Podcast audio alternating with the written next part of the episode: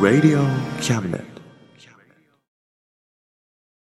この番組は先生と生徒の素敵な出会いを応援します。学習塾予備校講師専門の求人・給食サイト塾ワーク。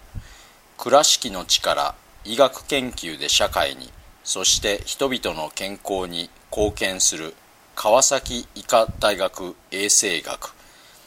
日本初。日本国内のタイ情報フリーマガジン D マークマガジン。タイ料理タイ雑貨タイ古式マッサージなどのお店情報が満載。タイのポータルサイトタイストリート。タレントや著名人のデザインも手掛けるクリエイターがあなたのブログを魅力的にリメイク。ブログ工房 by ワークストリート。スマートフォンサイトアプリ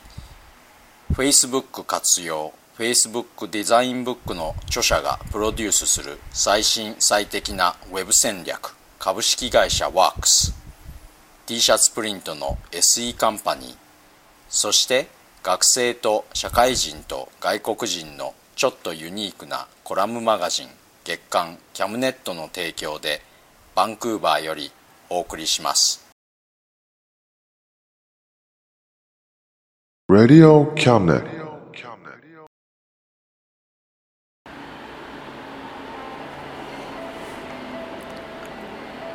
どうも田口です皆様いかがお過ごしでしょうか？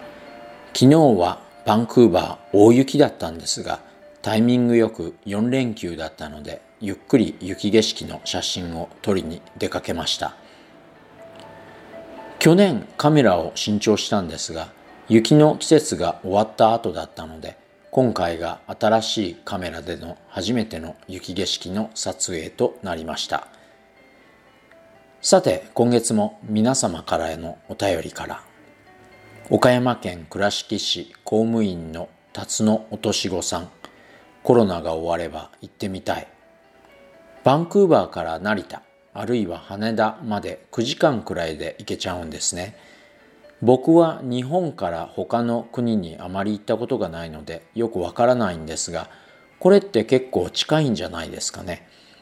それにしてもコロナっていつどういう形で終わるんですかね。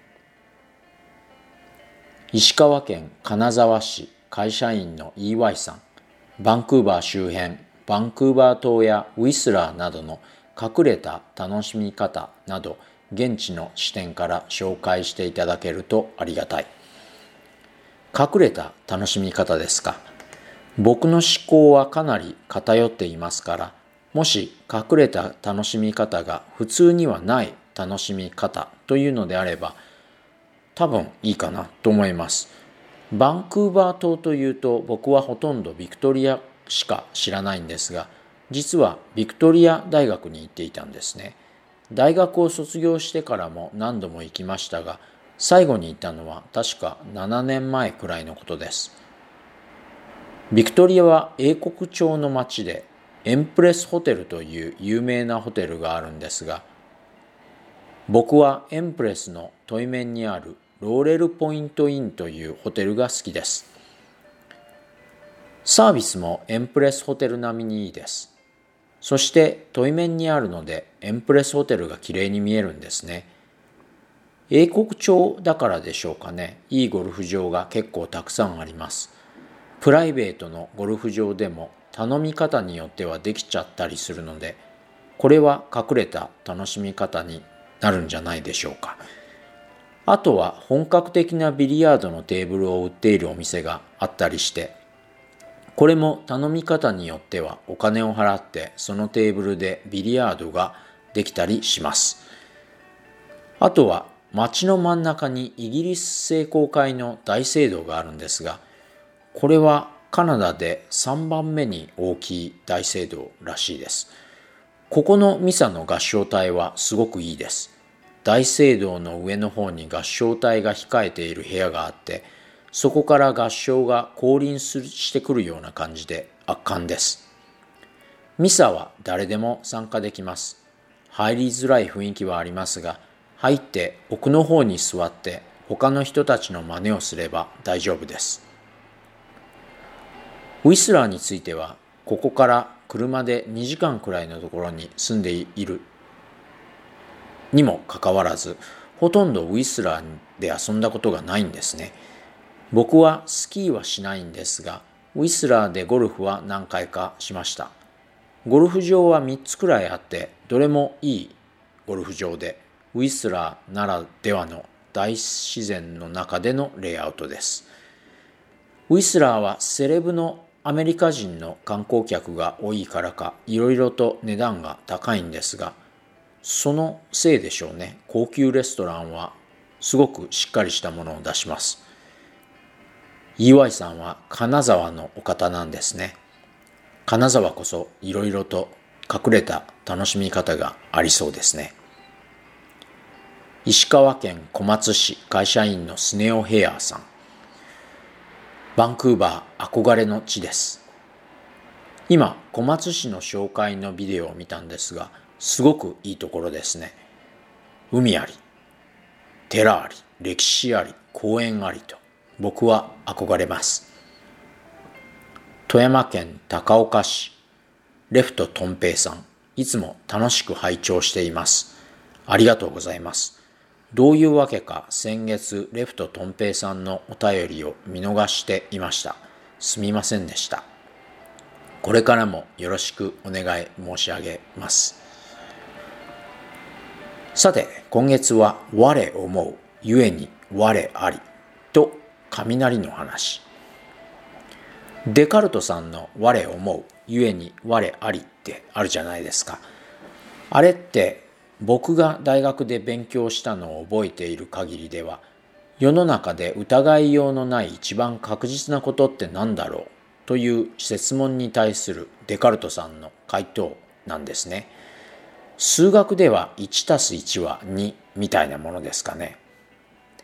でもこれはデカルトさん以降いろいろな人たちが指摘したように確かに僕たちが思考しているというのは疑いようのないことかもしれませんけどそのことから導き出せるのは思考が存在するということであって必ずしも僕たちが存在するということではありませんね。ニーチェさんなんかはこれを言語的なエラーだと言っているんですがニーチェさんの例は雷が光るでこれはあたかも雷が存在しているかのように聞こえますが実際のところ存在しているのは光るであって雷は後から持ってきたものですね。つまりまあ言語というのは主語を前提しちゃうのでそこに光るとか思うとかいう述語があると雷とか我とかいう主語が必要となるんですね。ただ皮肉な話こういうふうに見ると述語と主語の主従関係はどう考えても述語がある字で主語がしもべですね。言うなれば我と雷とかいった主語というのはもともと看板みたいなものなんですがあと主語と述語というのにはもう一つトリックというか既成概念のようなものがあって2つの間には因果関係があったりするんですね。つまり主語が原因で述語が結果なんです。でも看板が原因原因足りうるのかというとそんなことは6歳の子供にだってできないよということは明白ですね。でも我思うなんていうのや雷が光るというのはデカルトさんじゃなくてもなんとなく思うということの原因として我があるような気がしますしピカッと光ったらああ雷がそうしているんだなって気がします。でもこれは気のせいというかそういう言語の性質に因果関係を包有させたせいですね。ではここでデカルトさんの「我思う」ゆえに「我あり」に戻るとこれは思うという現象があるということはその思うという現象に便宜的に自分という名の看板をつけようね。ということになります。よくデカルトさんの話になるとじゃあ僕たちや世界は存在しないの？そんなわけないじゃないといった反論がありますが僕の看板論からするとこれは的を得ていない反論になりますね。なぜなら僕は自分や世界が存在しないと言っているのではなくて僕たち看板自体が僕たちが便宜的に作り出した仮象だと言っているんですね。それどころか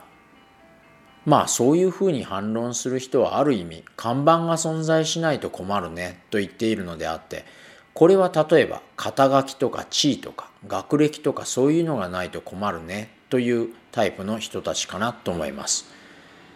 でもよく考えてみたら本人の実力というのはそういうのを抜きにしてもすごいとかいうことであるべきですからここでも看板は二義的なものですね。でもなぜか肩書きとか地位とか学歴とかが幅を利かせているのはこれはそれらが免罪符みたいなものになってこの肩書きとか地位とか学歴とかからするとこの人はすごいんだろうというふうに本質と看板が転倒しているんですね。そしてさらに面倒なことに肩書きとか地位とか学歴とかさえあれば本質なんてなくてもいいとかいうふうになっちゃうことがあったりするんですね。この面倒さというのは一番最初に触れた守護と術後のことを考えてみたらよくわかるんですが光が光るがなくても雷はあるよねということであり思うがなくても自分はあるよねということになっちゃうんじゃないかと思うんですね。つまりまあ実際に存在しているものが存在していなくて看板だけが存在しているような世界に住むことになるんじゃないかと思うんですがそういった世界にあって自分や世界や人生が空虚に感じられるというのはまあ至って当たり前の話かなとも思います今月も最後までお付き合いいただきありがとうございましたそれではまた来月お元気で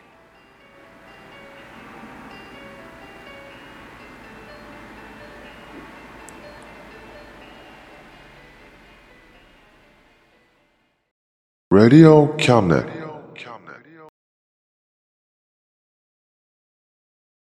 この番組は先生と生徒の素敵な出会いを応援します。学習塾予備校講師専門の求人・給食サイト塾ワーク。倉敷の力医学研究で社会にそして人々の健康に貢献する川崎医科大学衛生学。日本初日本国内のタイ情報フリーマガジン D マークマガジン。